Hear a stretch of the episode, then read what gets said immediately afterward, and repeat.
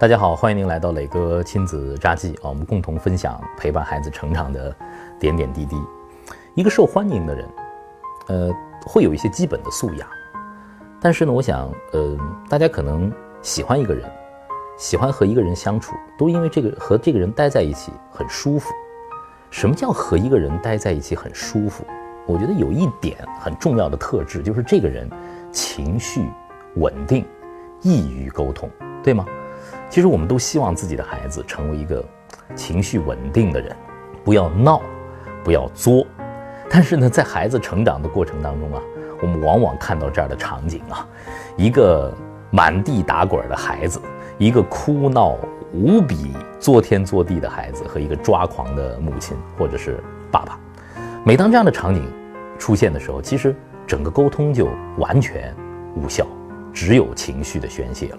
说到人这种动物，感性是天生的，人容易去愤怒啊，容易去抓狂，容易悲伤啊，这是人的天性。反而是能够明确的感知到情绪，能够控制情绪的这种理性，是需要后天培养的，是需要学习的。那么，既然需要学习，我们大人是不是需要学习？那更何况孩子？都说人有七情啊，喜怒忧思悲恐惊。你看看不同的情绪，当它升起的时候，我们是不是能够敏锐的感知到它的存在，明确的感受到情绪的升起？我觉得这是一个人逐渐成熟的标志。感知到情绪，那我们就应该教会孩子去感知情绪，对吗？我和朗月经常玩一个游戏，叫喜怒哀乐。喜，怒，我要发怒了。哀，很难过。乐，哈哈哈哈哈，陪着他们没心没肺、没肺的大笑。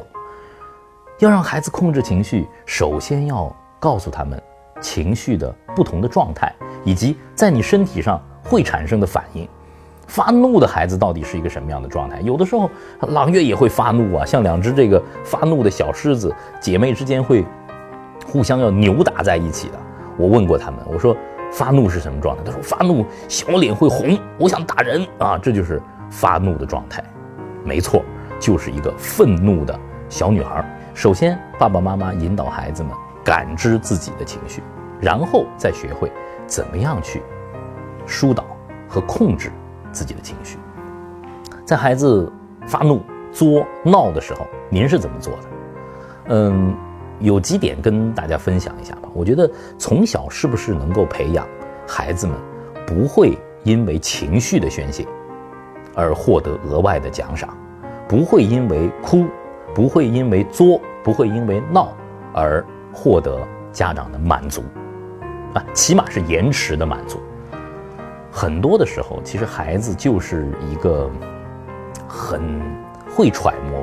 家长和大人心思的这么一个小小的古灵精怪的人，他能够明确的知道大人之间的边界到底在哪，他会用哭闹情绪的宣泄去不停的试探家长的边界，这就是形成现在的在家庭的格局当中，可能在爸爸妈妈面前比较老实，但是在爷爷奶奶、外公外婆面前，孩子们就会比较恣意、比较作的很重要的一个原因。